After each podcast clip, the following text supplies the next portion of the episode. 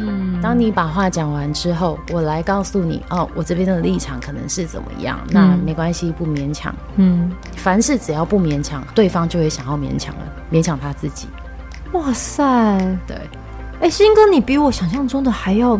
还要禅定哎，发生什么事啊？禅定吗？是。我觉得你以前的眼神跟我印象中的眼神已经变得有点不太一样了。真的很和蔼、慈祥，没有慈祥当中又好像带一点。我等一下这边录完拍，开始我要出去化缘呐，你知道吗？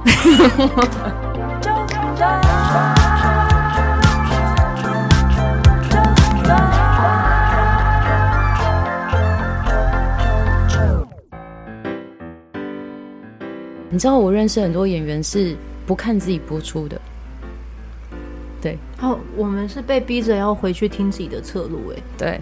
我也是歌手之后才被逼着，嗯，一定要听自己的缺点。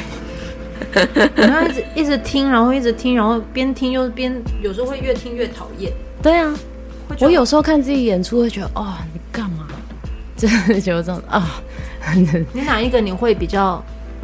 好，愿意看，愿意看哦。嗯、哪一个比较愿意看？我到后面的我都比较敢敢看了。嗯，对。但我发现我看自己是一种检视的状态，比较不是看。可能我看的角度跟别人看角度不一样吧。就像职业病啊，譬如说你的听众听你讲话，嗯，跟你自己听你讲话的角度就会有差很多。当然，这样。我今天早上的时候在做节目的时候，嗯，然后我今天做节目其实有点心神不宁，因为是我今天要递辞呈的日子，然后就有点有时候讲话就会一直吃螺丝，嗯，偏偏就是我的听众最爱听我吃螺丝，我想说。啊，南横公路因为最近就是梅雨季，所以我们就是要呃进去的时候那边是要封路的啊，呼吁大家，呼吁大家，对，就那但是自己知道很乱，而且中间一度就是、嗯、呃播完歌之后，我可能有按 pause 键，我没有注意到，我就开始可能在那边弄什么东西，然后大概断讯了两秒还三秒啊，嗯、我们七秒会警报响，嗯，就是主管会。收到讯息，嗯，他今天什么都没说，表示好闲，我在那个里面，哦，我就觉得心神很不宁，哇哦。你不觉得这很适合拍 cast 吗？你为什么不录下来？我们其实真的都录下来了呢。我是 JoJo，然后在我对面，在我客厅的这一位好朋友，他叫做方有心。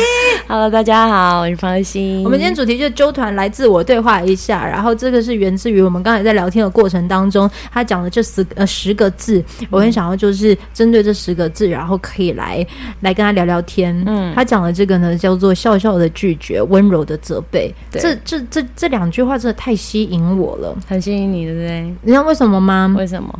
跟你的好朋友蚊子聊天的时候，算好朋友吗？还是工作伙伴？工作伙伴、经纪人也是好朋友啊。他有跟我就是呃，在我比较低潮的时候，然后给了我一些鼓励跟训诫。嗯，对。哇，用到训诫这两个字啊！但是他他的训诫就是笑笑的拒绝，温柔的责备。哦，真的啊？他用到了这个。哎，嗯，然后竟然。竟然看不出来哈，他自己都做不到，所以我很想问，就是又欣，你在你有没有自己意识到，你其实已经成为一个就是会笑笑的拒绝别人，同时也会温柔的责备他人这样的能力了？嗯，没有哎、欸。那你有没有被前辈或者是被你身边的人这样子对待过？呃，我有。呃，笑笑的拒绝这件事情，我是在旁边看到的。然后我觉得，哇，这真的太屌了。嗯，对，我先讲笑笑的拒绝好了。嗯，呃，我在绿光的舞台剧《再会吧北投》里面，嗯、然后我就跟很多长辈一起相处。嗯，他们很多的人生哲学，从他们的身教当中，我看到了一个人的高度。那这件事情呢，我举一个很可爱的例子，就是大家都知道。纸风车执行长，嗯，李永峰李老师，他现在他现在已经变成李老师了，好，我们就用李老师来称呼他。嗯，众所皆知，他很喜欢骂《三字经》，对，不管怎么样，他都是骂《三字经》。他好像连戏上也都是这样。以前早期的人间一二三四五六，对，因为他 呃大佬们就让他用本我去演出，这样。对，那他不管是问候啦、关心你啦，或者是他真的就是他各种情绪，都会用各种不同情绪的三字经，嗯，来表达他的各种关心、温暖、嗯、好笑，或者是生气、愤怒。更你是假爸爸啦。啊，对，就大概类似这样，OK，很可爱，他很可爱。嗯，然后呢，呃，我们知道另外一个导演柯一正导演，嗯，对，他也是常常是绿光的长期合作的一个大佬们。嗯，那我看到他们俩之间的相处，我觉得这真的是太有趣了。嗯，因为柯导非常讨厌人家骂《三字经》，嗯，所以有一次呢，他忍不住了，他就跟李老师规定说：“你。”在我面前讲超过三次，只要三次《三字经》让我听到，我就会起身走人。不管现场的场合是什么，尽管整场子都是高官，我也会站起来走人。这样，嗯、那大家都会觉得，通常长辈们之间的警告可能就是这个样子。嗯，那有。但没有想到这个这件事情呢，李老师谨记在心。嗯，所以每次到第二次的时候，他就会很紧张，想说：“哇，我只剩下一个扣打怎么办？” 他就会抓旁边的徒弟们或者是谁来帮他骂，嗯、因为别人骂就不算他的，不会怪别人的。Oh, okay, okay. 但有一次呢，真的是玩开了，嗯，所以他就真的不小心，可能讲到一些比较激动的事情，嗯，那他。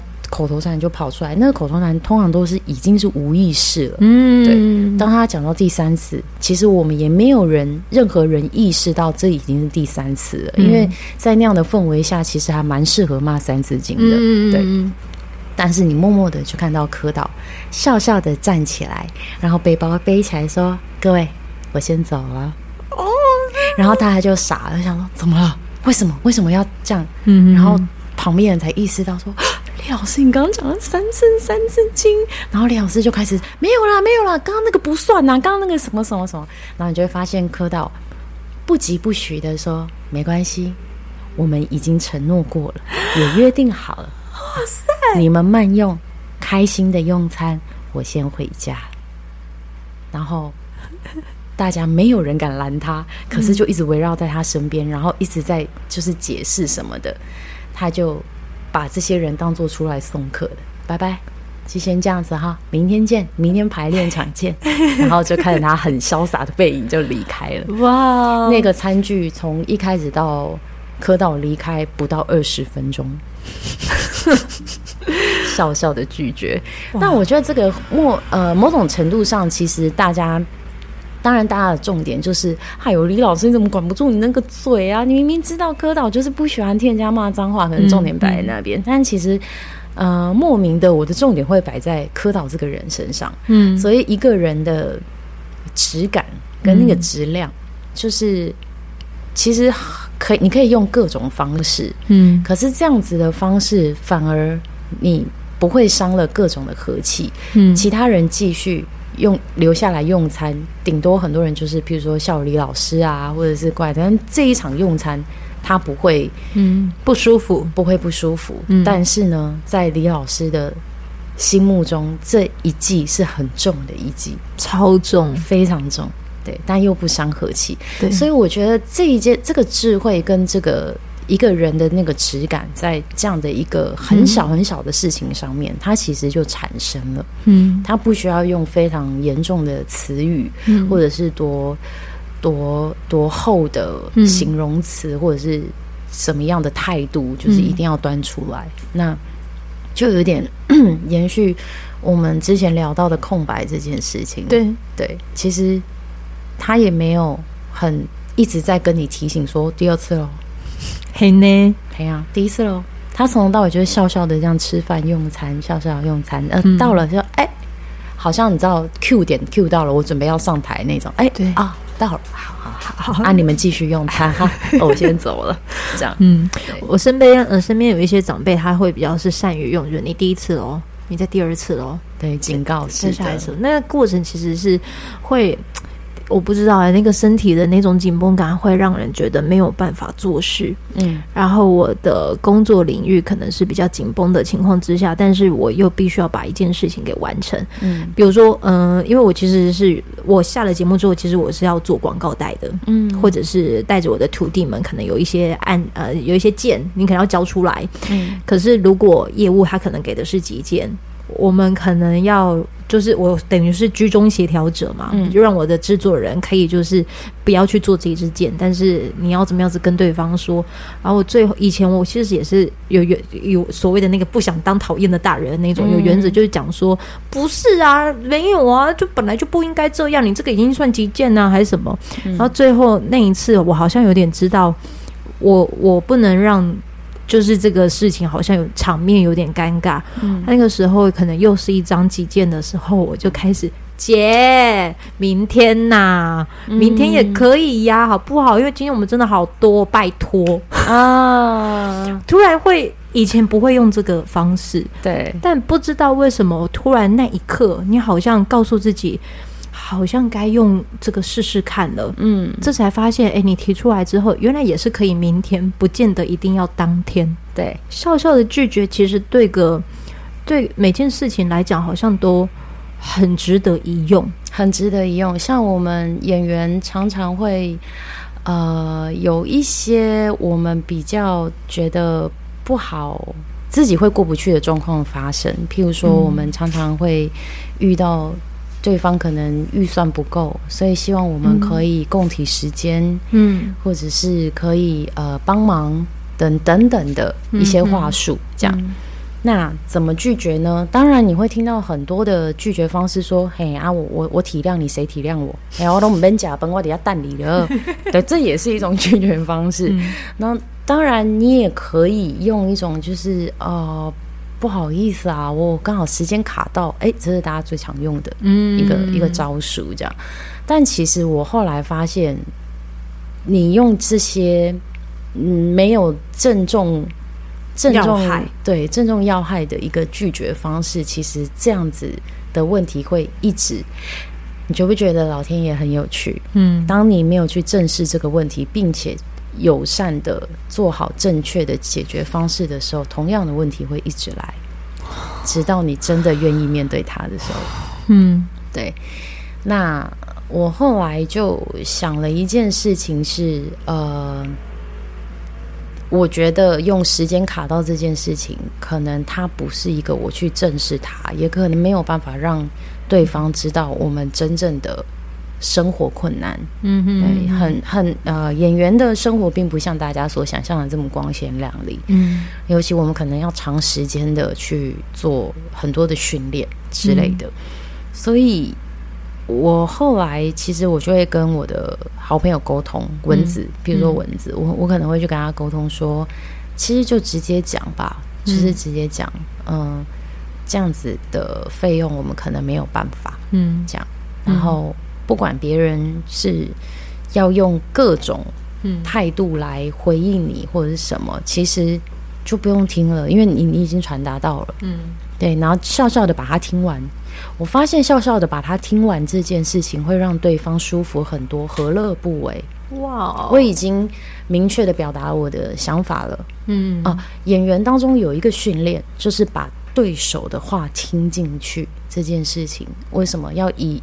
以防你有预设的立场、预设的反应，嗯、因为我们都看过剧本了，对，所以我们一定要防止自己在对呃演对手戏的时候出现预设的反应。这样，嗯、你最重的那句话还没讲出来，我表情已经在那边等你了，那当然不行嘛，对不对？所以，我们常常要训练自己，把对方的话听进去，嗯、听进去，你才会有反应。嗯，这是演员的基本训练。嗯，但这件事情也是我们人生当中的基本训练。嗯，尽管我已经知道，你可能讲第一句，我就知道你后面想要讲什么了。嗯，但我绝对不会给你不耐烦的表情。我宁愿发呆，在内心算数学。啊，二乘二等于四，三等等。但是，我会让你把话讲完。嗯，当你把话讲完之后，我来告诉你哦，我这边的立场可能是怎么样。那没关系，不勉强。嗯，凡事只要不勉强，很多事情就会，对方就会想要勉强了，勉强他自己。哇塞，对，哎，新哥，你比我想象中的还要还要禅定哎，发生什么事啊？禅定吗？就是。嗯，就是可能最近我都在山顶里面，然后是。我觉得你以前的眼神跟我印象中的眼神已经变得有点不太一样了，真的很和蔼、慈祥。没有慈祥当中又好像带一点。欸、我等一下这边录完拍开始我要出去化缘呐，你知道吗？闹事，你闹事！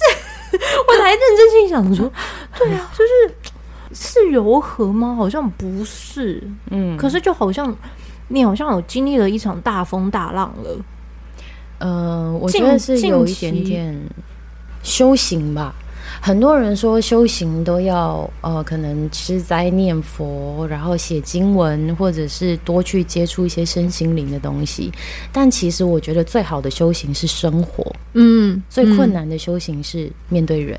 嗯，因为你每天都面对不一样个性的人，嗯，对。那我觉得要进行，不管是在在商言商的谈判，或者是工作，或者是什么，嗯，第一件事情，我觉得同理很重要。同理不是拿来委屈自己的，同理是用他听得懂的方式，他可以接受的态度来表达你想要表达的立场跟心声，对。所以有的时候我们常常会遇到，因为我以前的个性是很刚烈的，嗯，就是可能我就是属于那种不会把别人话听完，你要讲什么我都知道，OK，就是常常会有这种，就是哦，拜托听烂了好吗？嗯嗯、你会换点新招，嗯、对，就类似像那一种，嗯，有一点愤世嫉俗，嗯。但我后来发现这件事情不但没有办法解决，没有办法帮你解决事情，嗯、事情不会圆满解决，然后反而在你之后很多事情，你会让自己导向一个很负能量的状态，嗯、你会觉得、嗯、我讲什么都没有用啊，嗯，哎、欸，怎么会没用呢？一样一句话，演员基本训练，一样一句话，吃饱没这三句话，你讲出来态度不一样，嗯、你们两个的关系建立就不一样，对对，就是一样的意思。那我到后来发现。哦，那如果我曾经很向往极简生活，可是我的极简生活跟大家定义的极简生活不一样。嗯、别人定义的极简生活就是哦，我不花钱，然后所有呃，对于地球的环保等等等之类的。嗯，我觉得我没有这样子崇高的呃崇高的精神理想。嗯。嗯我比较走内化的路线，极简这件事情，我觉得先从自我修行起。嗯、你为什么要有这么多的装饰？你为什么要有这么多的情绪？嗯，当然，情绪是上天派给人类最独特的一个表达方式。不行，你讲这句话，我有点，啊、我我有，我现在在摇头。我的摇头的意思是什么？你知道吗？嗯，你现在是唐启阳，我现在是唐启阳吗？你看我被入化了多久？我可是有他的会员呢，我每个月都要缴一百块。我真的 不。就是啊，我不知道。我觉得你你现在整个状态，我觉得好好好好好好好好吗？哦，不知道，还在修。呃，应该是说，嗯呃，很多时候看懂是看懂，嗯、可是要怎么样让它例行到生活上，这就是一个一个，就是大家大家世俗讲的修行这件事情。但我不会把它。讲成是修行，嗯、我会讲的是一个自我锻炼。我觉得自我锻炼，它其实等同于很像是在看你的抗压性。我觉得我自己在呃前公司，现在应该要算前公司。嗯，我觉得我在前公司的抗压性算高。嗯、你知道，呃，我的前老板他可能，我好像前老板的词真的实在太妙。我前老板的词，嗯、呃，他的我其实都很知道他的个性，他就是属于那一种，就是拿着刀，就是有一些人是笑里藏刀。嗯，但我觉得我甘于在这边这么久的时间，是因为他就是直接亮着刀的那一种，嗯、我会杀你，嗯，我就是会杀你，你就是要避开我的那个刀路。嗯哼，对。我对于这种，我反而觉得 OK，反正我就来验证自己，看能就是多像多像张三丰会闪这样，嗯、对。所以当可能有一次，我觉得说，我反而经过那个过程，我觉得是有趣的。比如说，我们有个客户，他有了有了袋子的东西，然后给了要给四四位主持人嘛，中间还有一要给老板的，然后老板呢可能就是看这东西，然后就我全部拿出来说，呃，董事长，我们有这些东西，然后就是这个客户要来评分，这样，他就这样子拿全部拿出来之后呢，我说有这些有这些，然后他在看不懂的时候呢，我就稍微靠过去一点，您来来，你摸这边，拿拿你拿着好，你是我老板，来，你就是我好了，拿着之后就哎。猪八戒，就是各种骂，嗯，哎，就是很很觉得你很脏的那种，然后我就觉得，我怎么可以待在这个旁边，还让他选完？嗯，而且这过程哦，我依然还是就这样子拿出来，就是呃，有这些好，这分配，然后分配，然后就这有什么东西，还说我知道，就是很很大声的那一种，嗯。我很开心，我现在大概只能讲出这两两三句，因为其他人都忘了。对，我现在在讲的过程中，居然觉得哇，我好棒哦，我都忘记了。对，但是我我其实是记得那个的情绪的，然后那过程就会觉得、嗯、哇，就是演演员那样让我见到新世面，嗯，但他不会是可能我想要离开的的主因的主因，对、嗯、我就会发现到有些人可能是属于会那种笑笑的拒绝，嗯，有些是那种会。很觉得你已经是的胎哥啦，嗯嗯嗯的那样子的，就是叫你走开。其实不管是眼神，不管是讲出来的话，嗯，就像是你说的，当你听到之后，你原本可能已经预设他就是会这样子的，可是听到那个时候的那个当下，你知道你出来你是呼吸很喘的，对，然后肩膀很耸的，嗯，啊，会不知道该怎么开始面对你眼前要处理的行政工作的。嗯，然后那一刻我就不知道为什么，就看着你在讲了这后面的时候，还有讲到一个温柔的责备，责备。嗯，对，我就开始在想着，如果责备这件事情它是温柔的，它会是用什么方式来体现出来？温柔的责备啊，你自己的故事里有没有人曾经对你是温柔的责备？北安老师啊，北安老师，北安老师，嗯。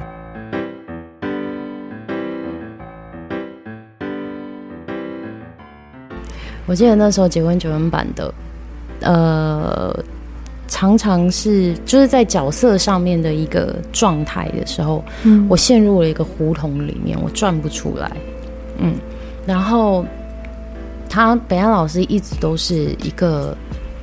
呃，对戏剧很狂热，但对人非常温暖。嗯，所以在这个过程当中，我感受到了他的那个温柔的责责备。这个温柔的责备呢，不是说他的态度很温柔，而是你在他告诉你这件事情当中，你可以深刻的感受到他对这件事情有多在乎，在乎多狂热，多热爱。嗯，所以他用的词语不会是伤人的。嗯，但是他你会很明确的知道他在告诉你，你正在犯错。嗯，你正在犯错，你可不可以选择另外一个？那这中间的利弊是什么？然后他跟你他跟你说什么？我记得那个时候，因为我演的谢丽珍角色，她个性是很刚硬的。但因为我不是原创，嗯、我前面的原创第一个是郎姐郎祖云，第二个是黄韵玲老师，两个这样，然后我是第三个。那前面两个两个前辈他们在饰演谢丽谢丽珍这个角色的时候，风格是完全不一样的。对，郎姐是非常硬的女强人的那一种，嗯，对，然后。呃，黄韵玲老师是很温柔，然后甚至有点可爱呆、可爱呆的那一种。嗯、然后到我的时候，我突然间不知道我该怎么表现。嗯，我要像郎姐这样，还是像小云老师这样？嗯，我不知道，我摸不到方向。嗯，那这个东西都已经有人演过了。嗯，所以我更就是手足无措。嗯，那我就被北安老师责备了。嗯，方心，你是什么样的个性？你可以去想象你是什么样的个性，嗯，你就是谢丽珍，你怎么演谢丽珍就是什么样子，嗯，你为什么要去在乎别人是什么样子？嗯，你为什么要去在乎别人看到你是什么样子？嗯，你一辈子都要活在别人的眼光里面吗？没有，你想要抗，你想要反抗的时候，你就出来反抗。嗯，你想好好的抱这个人，你就好好的去抱这个人。没有人会给你任何异样的眼光，因为大家都在在乎自己。对，那这一整啊，那一天晚上，其实他讲了非常非常非常多。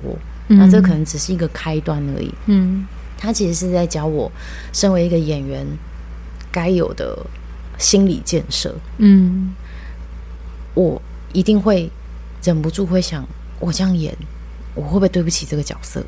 我这样演，我会不会没有办法比郎姐还出出色？嗯，我这样演，我会不会没有办法比小云老师还可爱？嗯，天哪，我到底该怎么办？嗯，当你完全乱无章法的时候，而且那个时候我最呃史上碰到最大的压力是，我身边找来的全部都是舞台剧界的巨人。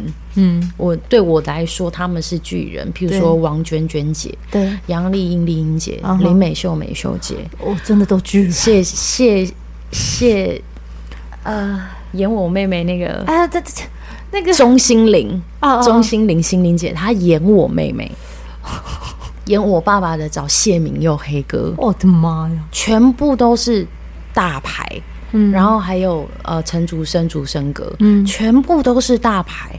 可是这件事情在讲我的故事，这一这一个舞台剧在讲我的故事，嗯，他们只是从旁边来辅助我的人，嗯，我该怎么办？我我乱无方寸，跟无头苍蝇一样，嗯，然后在那边呃不知道在瞎忙什么，嗯，然后但是一点效率都没有，嗯，对，然后我就被教了一整个晚上，那一整个晚上我感受到的不是我被骂，我感受到的是。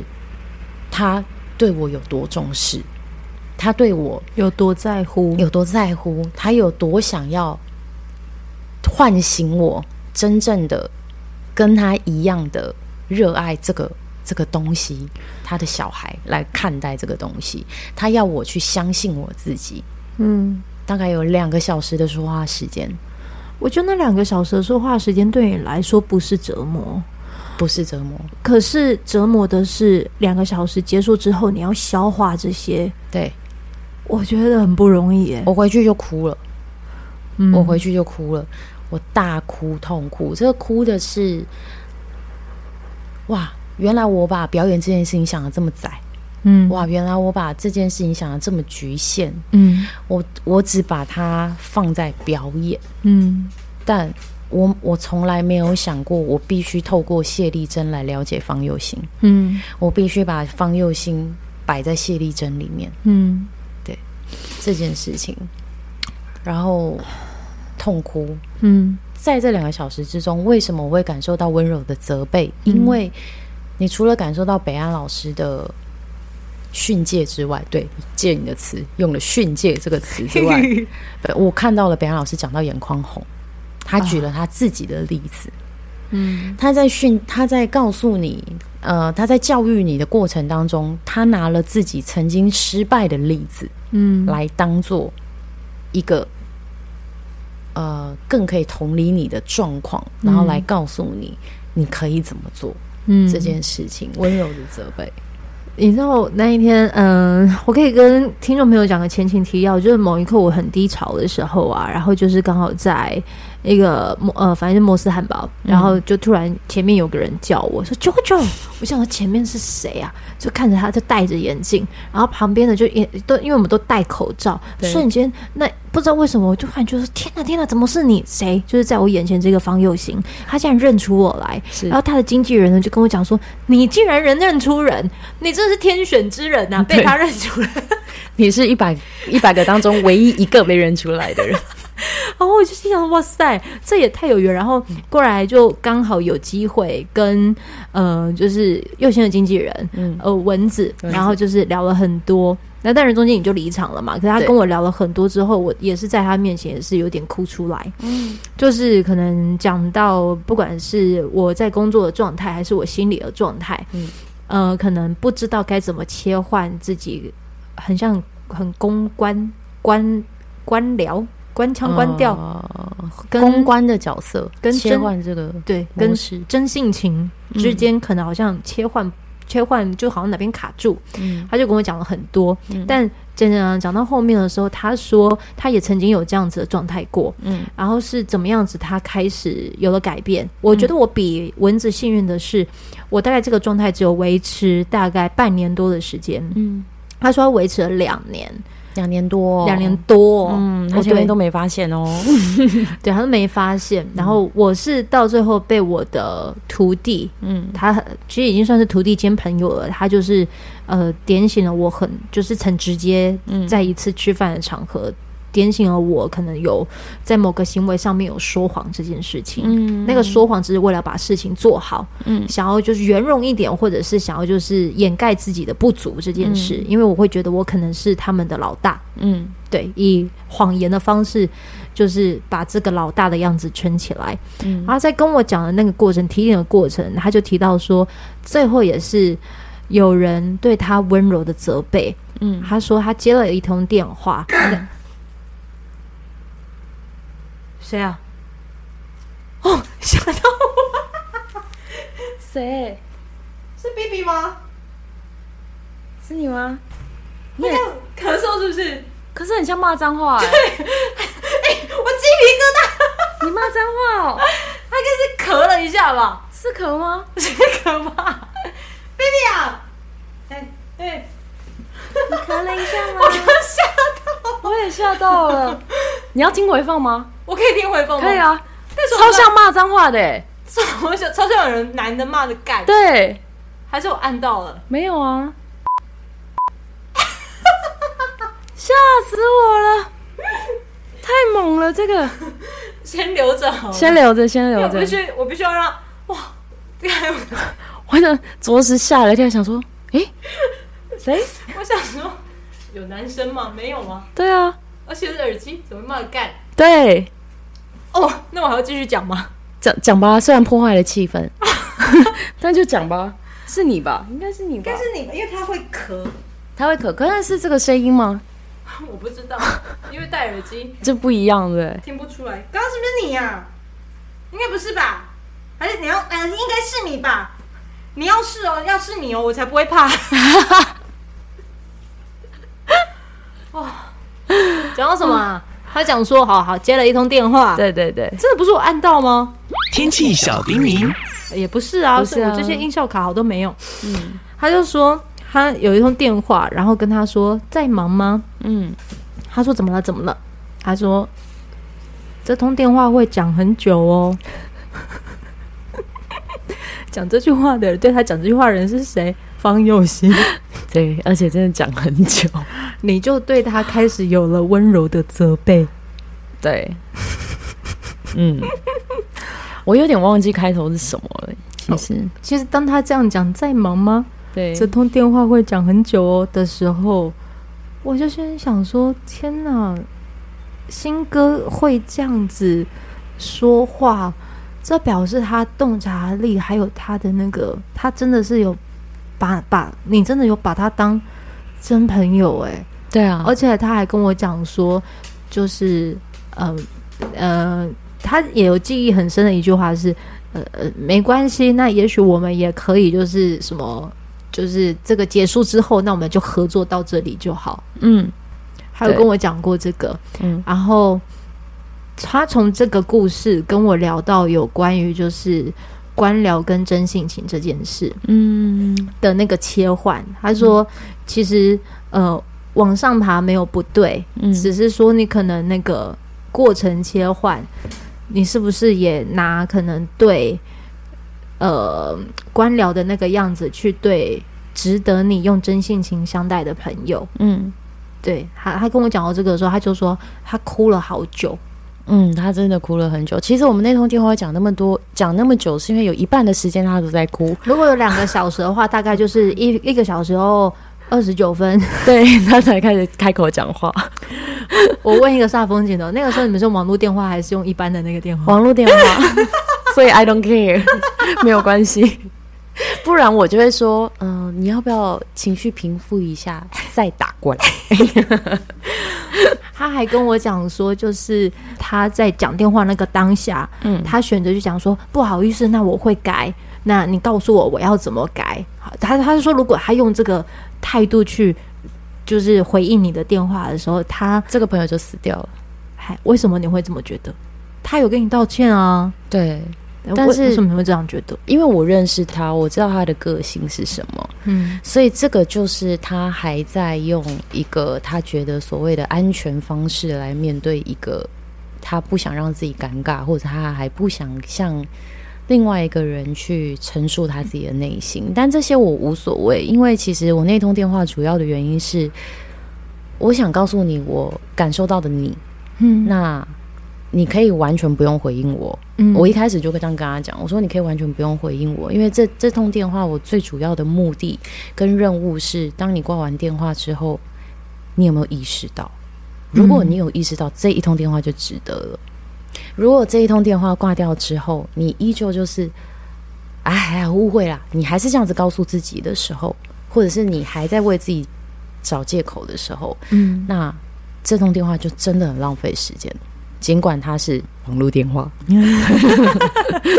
嗯，对，所以我其实一开始我跟他讲说，你可以完全不用回应我，我只想把我观察到的你，跟我感受到的你这一段时间，这两年的时间，我跟你相处下来，我感受到的你，嗯，来告诉你。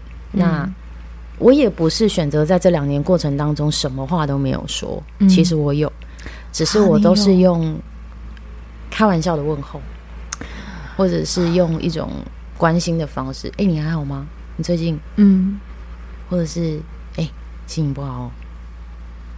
但我一直没有得到正确的，应该是说我其实没有没有感受到他想要告诉我。但这件事情我可以理解，因为在那个当下，我们的身份是经纪人跟艺人，所以很多时候在工作的过程当中，如果经纪人跟艺人讲太多自己的内心感受，嗯，那其实对经纪人很多经纪人来说是过不去的。除非今天收工了，或者是这个艺人这段时间可能没有工作，嗯，那我我真的把他当朋友，我们撇开了这个工作关系，我真的把他当朋友，我来跟他讲一些我内心真的很过不去的一些毛边，那他可以接受。哎、欸，你们两个人那个，你刚才讲的，你就说经纪人跟艺人的关系，我你知道一模一样哦。就是你直接讲这些话，嗯、只是跟我讲的人他是我的徒弟，嗯，对，他很像是老大跟徒弟之间的关系。嗯，我被徒弟讲了，对他其实我你这样一讲，我开始还回想着说，他有没有就是那段时间，可能我好像不自知的时候，他有跟我讲说，他好像有时候会问我说，你还你好像看起来不好，嗯，我跟他说没有啊，对啊，我还好。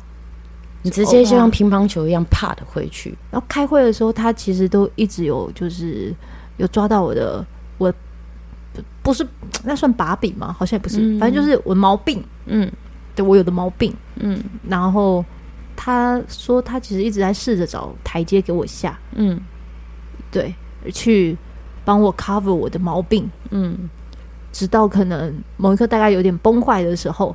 他就直接就这样子讲出来了，然后我也是就是大哭，嗯，然后我就把我那个大哭的状态就跟蚊子讲了之后，我们接下来就讲了大概呃很久很久的话，然后讲到后面的时候，我们就出来，嗯。啊，准备要就是鸟兽散的时候，他就跟我讲说，除了缘分也要听得懂，就像是我要听得懂那一通电话，嗯，然后。方也要懂听得懂某个前辈跟他说的话，嗯，那个前辈也曾经被哪个前辈教育过，嗯，如果你听不懂也没有用，嗯，听不懂就是钻牛角尖，嗯，就是可是我就是怎么样啊？的这种，然后那你开心就好，嗯，你可以有你的思维，不能被改变思维跟意志，输的舒服的方法只有你懂。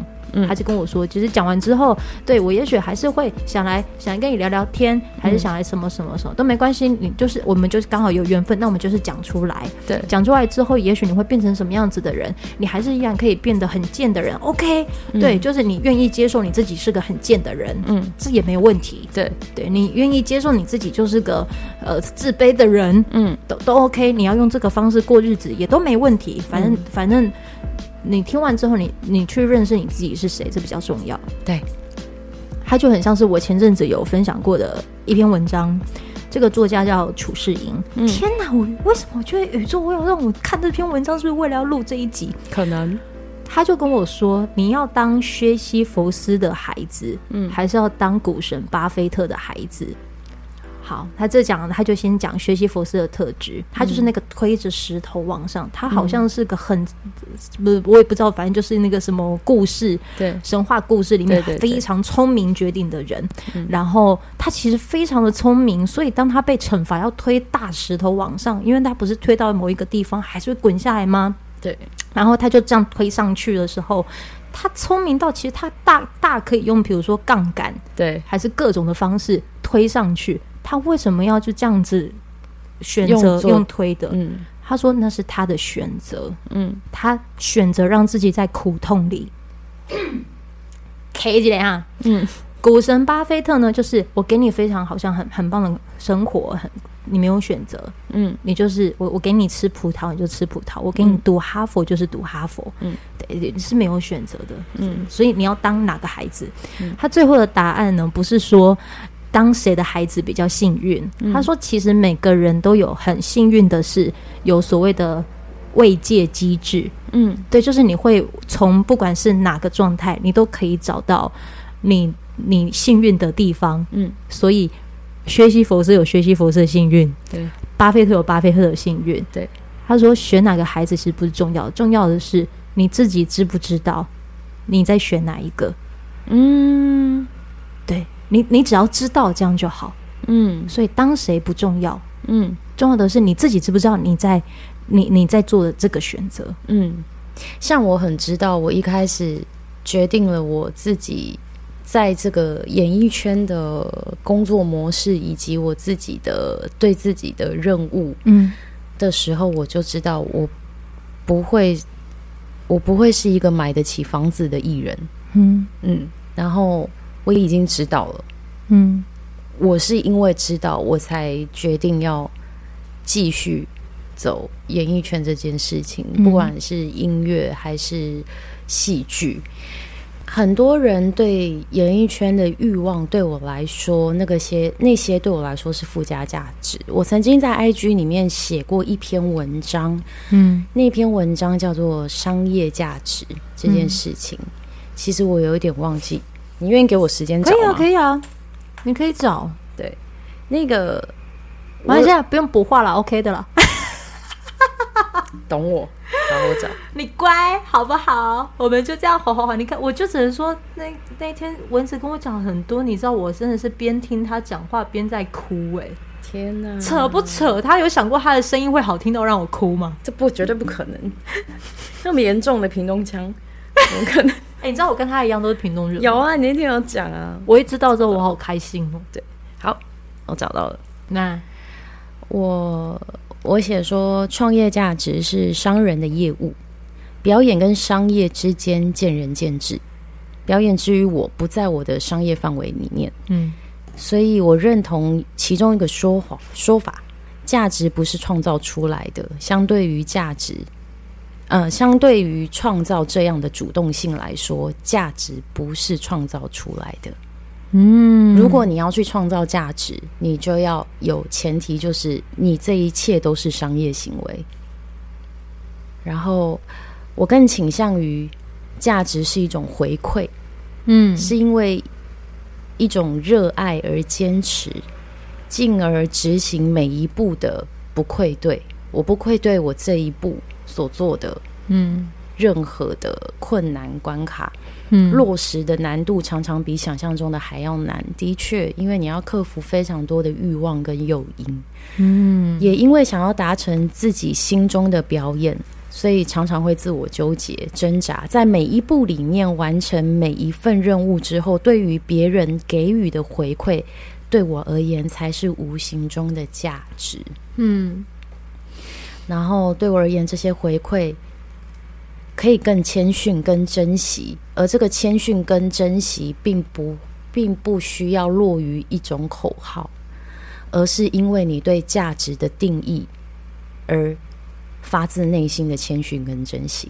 嗯，因为你知道这个价值是回馈，它不是一个你创造出来的东西。嗯嗯嗯嗯，巴菲特是创造价值的人。嗯，你刚刚讲的那个推石头的那个神话人物，他的价值被后人看到，他这样的精神，这个价值是回馈。嗯，他在推的当下，他只有信念，他不会想说我这样有什么价值。嗯，那对我而言，我想当一个表演者。但我并没有想要当一个艺人，甚至是明星。嗯，所以当我有这样的认知之后，我知道我不会是一个有自有自己房子的艺人，嗯，演员。但是我想做这件事情，是因为我觉得在我的身上，呃，当我没有了呼吸的那一刻的时候，所有有形的事情都化为无形的时候，我这个精神，嗯，是我觉得最可贵的东西。嗯，它留于下一代的，呃，值得他们去分享的，嗯。的那个中心思想，我觉得那个才是对我来说是真正价值的东西，而不是嗯。多少钱多少钱，你有几栋房子，你有几块土地，或者是你名气有多高。嗯，我我知道在呃很有影响力的艺人，他可以更。优于去做一些影响大众的公益活动，嗯，对，那是他们的价值观，嗯，我觉得这件事情是非常好的，所以我知道有有很多人在做这件事情的时候，我是由衷的佩服他们，兴起了很多。那我知道我不是一个名气非常鼎旺的名人的时候，嗯，我喜欢表演的时候，我希望自己可以走哪一条路。嗯，而不会每天因为按赞数而忧虑、焦虑。嗯，因为我后来真的发现，我身边很多人真的很在乎按赞数跟跟那个叫什么呃粉丝的数量。嗯嗯嗯嗯，对，但。呃，其实我我不晓得这是不是跟我小时候有关系，就是可能小时候就是在这样的环境下长大，嗯、所以在在什么环境下？在小时候调侃练足球、放完真时期的这个环境下长大啊，所以对我来说，这些事情对我来说是很虚无的。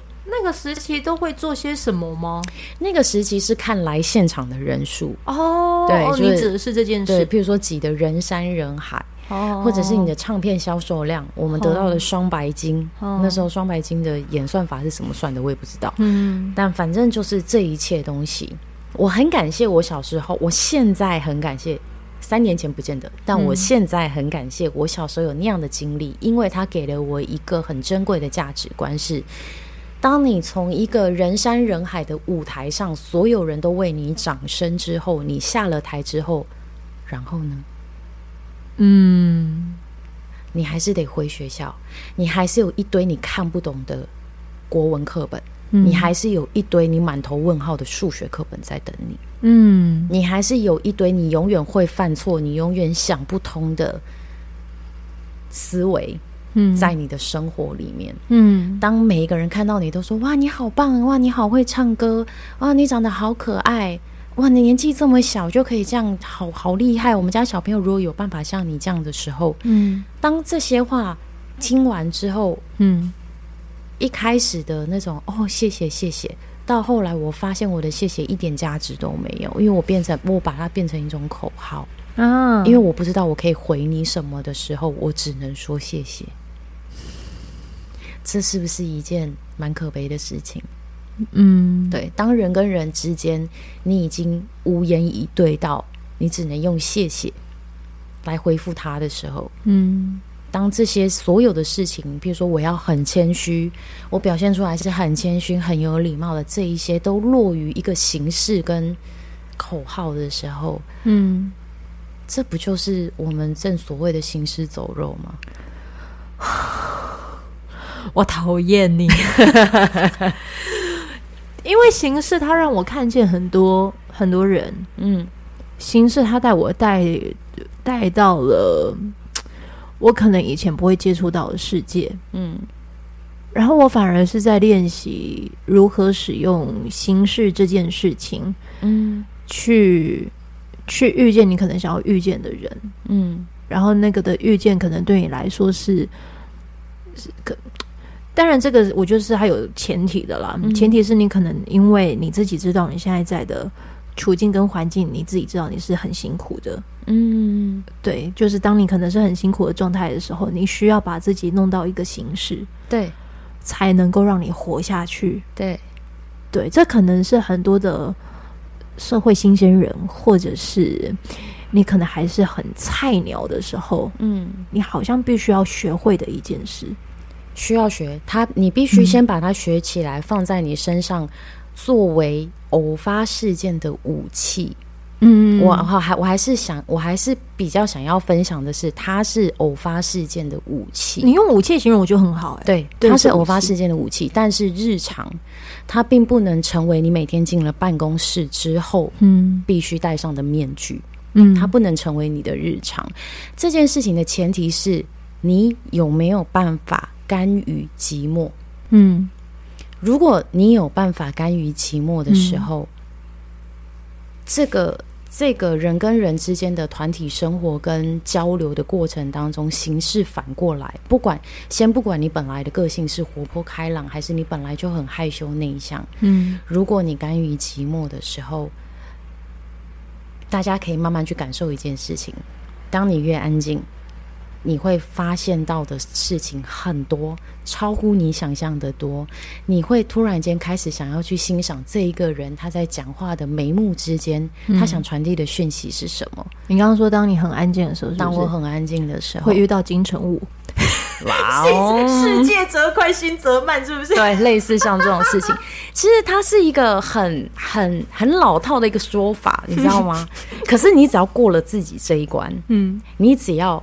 享受自己的孤独的时候，嗯，嗯，当有人闯进来跟你说一句话的时候，你很在这个氛围里面去很很舒服的去跟他回馈这些事情的时候，嗯，你会发现人际关系并不像你想象，你预设自己吓自己，嗯。的这么的困难，嗯。对，很多时候我们都是自己被自己吓死的啦。嗯，对，有的时候我们，譬如说，我们刚一进办公室，我们是个菜鸟、新进人员，就像我刚进个新剧组的时候，我突然间看到有个人讲话非常非常大声，然后动作很急躁，嗯，然后什么事情都用吼的一个女生，然后她看起来位阶好像在这个团体里面是最高的。嗯，我对她的预设立场是什么？完了啊！我现在要靠近她。所以我应该要很有礼貌，这样他比较不会发火吧？